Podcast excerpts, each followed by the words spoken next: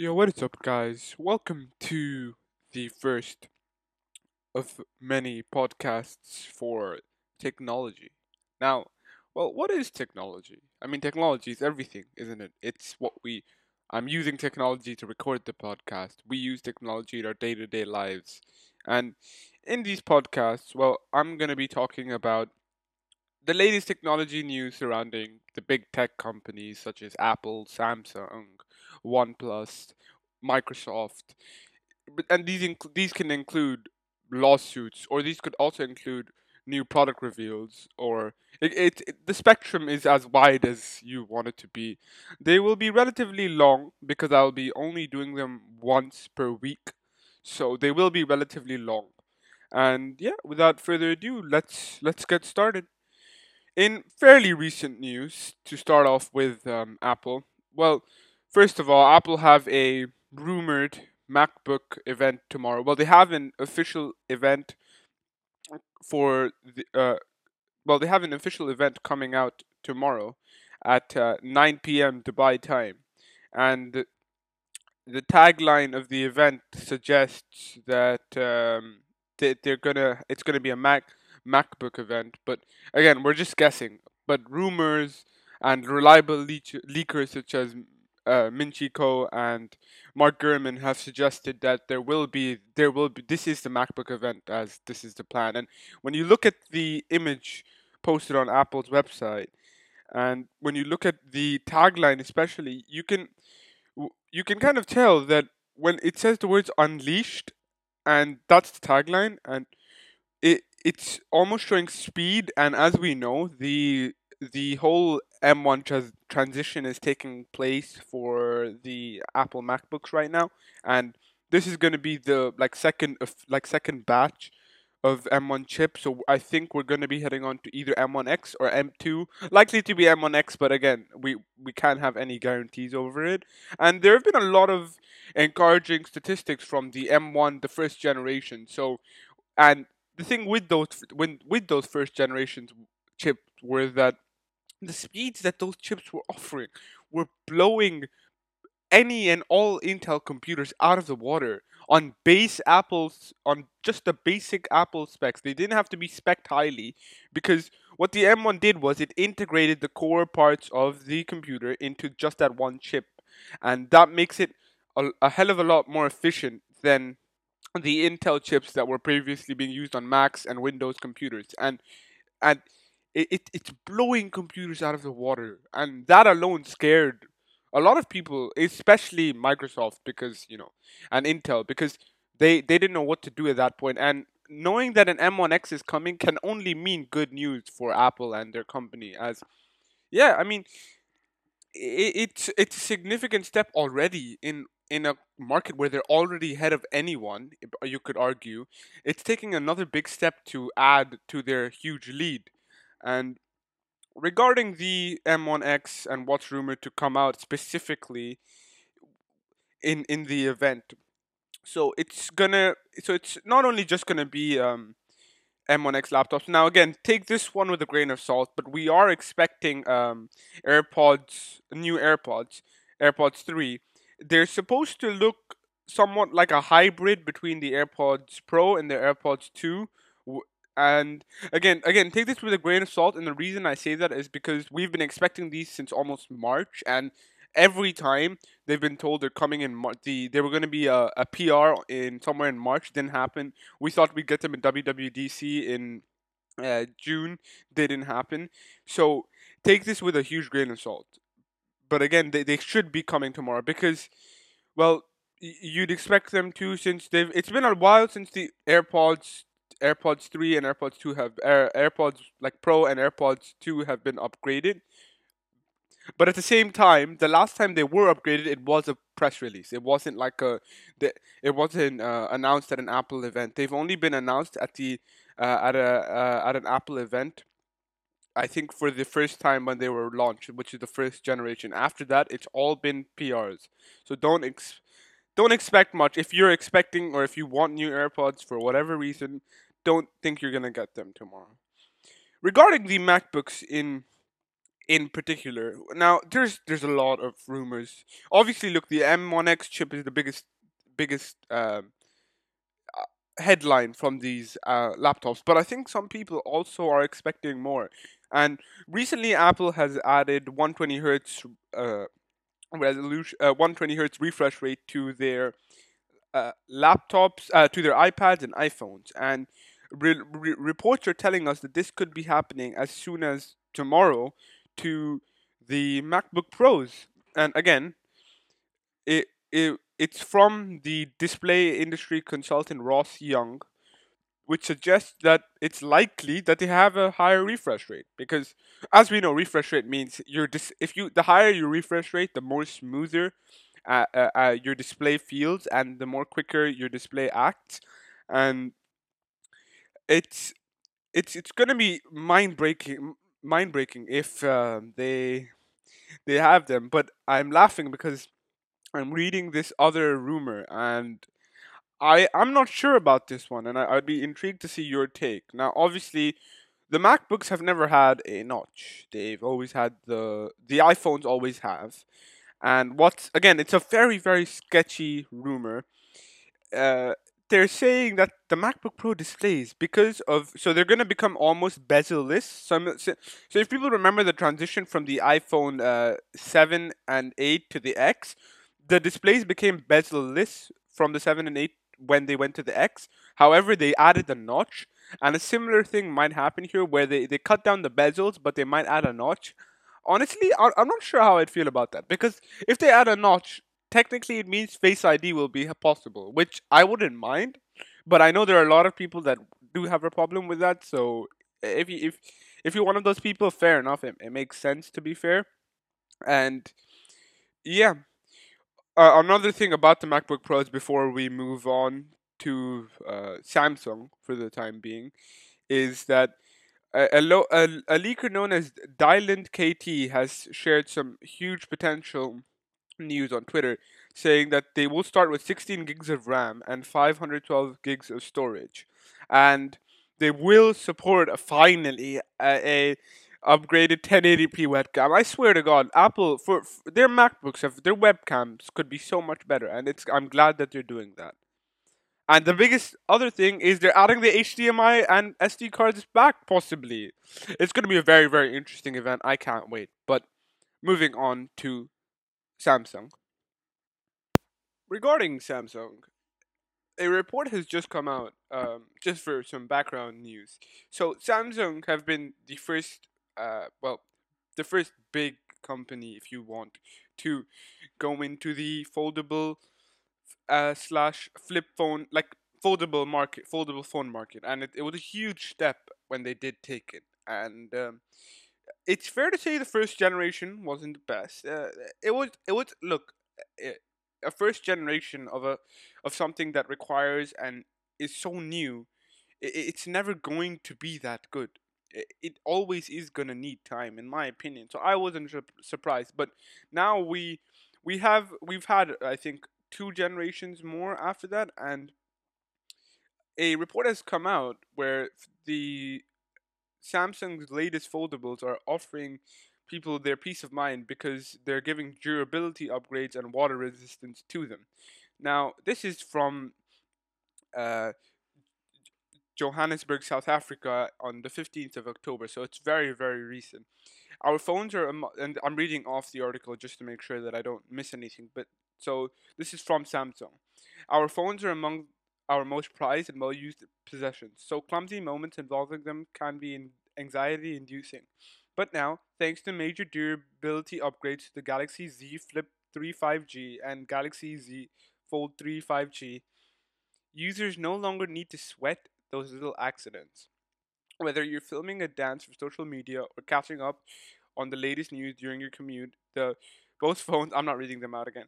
Both phones are built to withstand the sudden surprises. Lighter and stronger, they're built with Samsung Armor aluminum, the strongest aluminum used in modern f- smartphones. All companies say this. In addition to being more durable, they are also the world's first water-resistant foldables.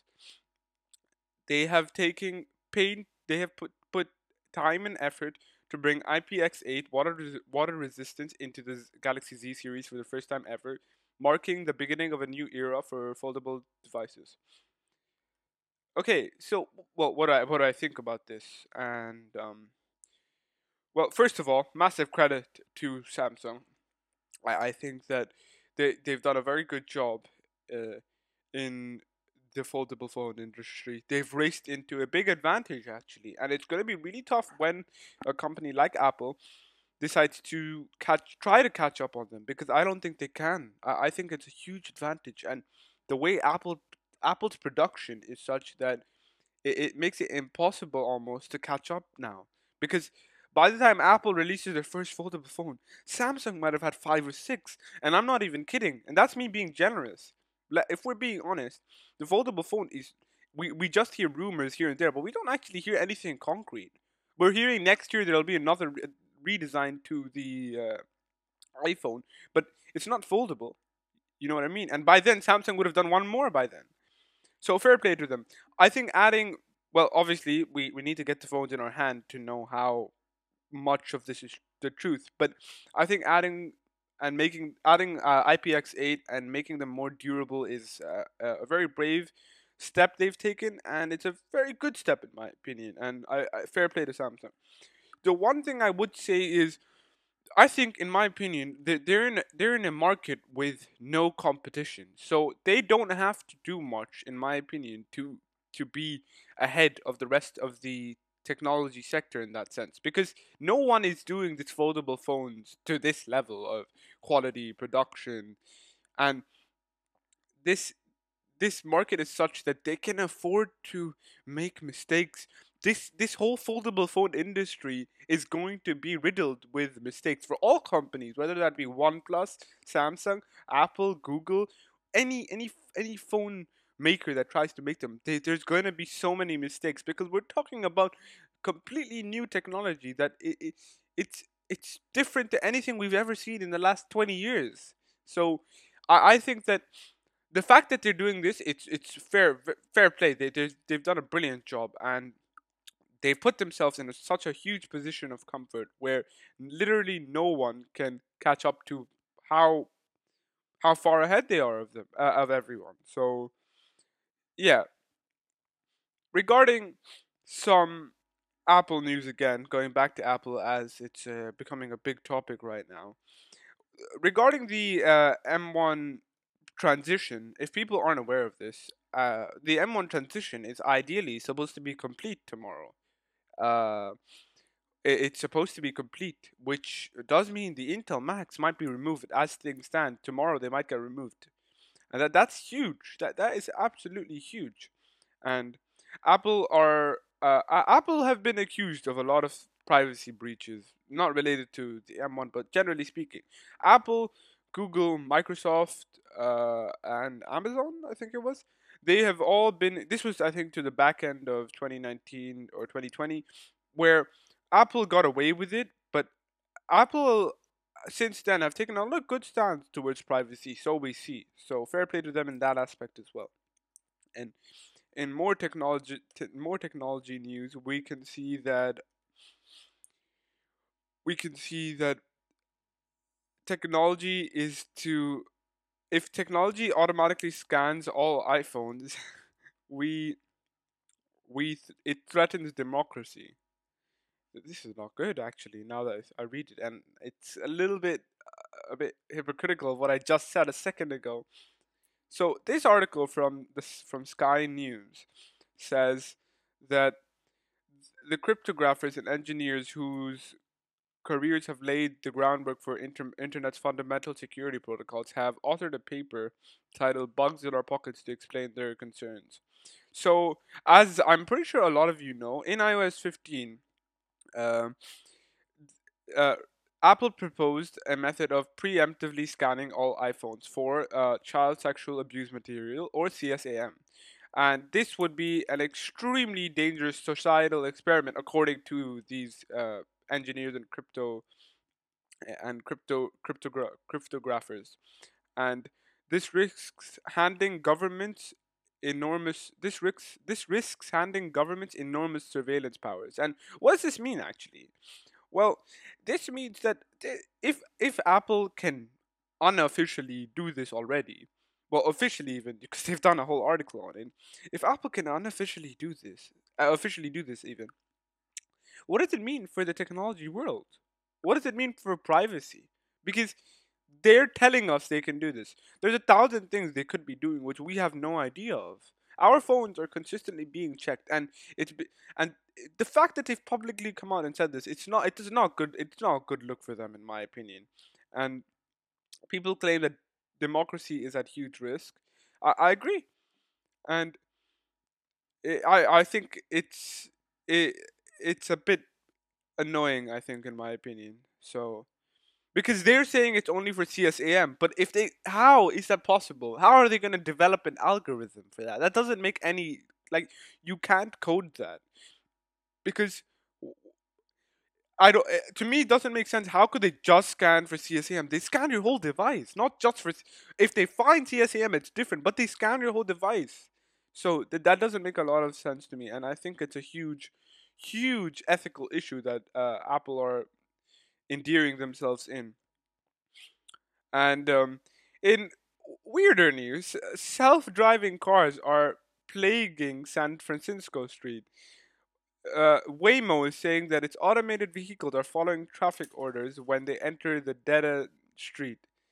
Wow, that this is interesting. And Microsoft is officially shutting down LinkedIn in China, and that's that's very uh that's interesting because LinkedIn is one of the biggest job uh like job center hubs, and LinkedIn are going to launch a jobs only version of the site called InJobs later this year, but this will not include the social feed or the ability to share or post articles. And the senior vice president says we are facing a significantly more challenging challenging operating environment and we and greater compliance requirements in China.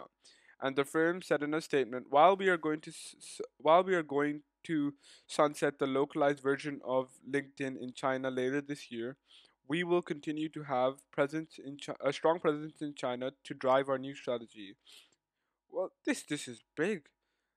Um, LinkedIn has apparently been the LinkedIn has been the only major Western social media platform that operates in China, and it when it when it did launch, uh, they had a, they had agreed to adhere to the Chinese government requirements. However, they they also had to be transparent, and something has happened in there where they haven't been transparent, and they have they haven't agreed with all the requirements, which has leaded them to be removed off the Chinese government, which is uh yeah, which is surprising.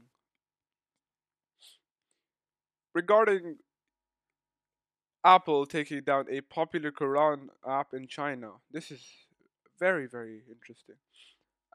Apple has taken uh, so Quran Majid is available across the world on the App Store and has nearly 150,000 reviews. It's re- used by millions of Muslims.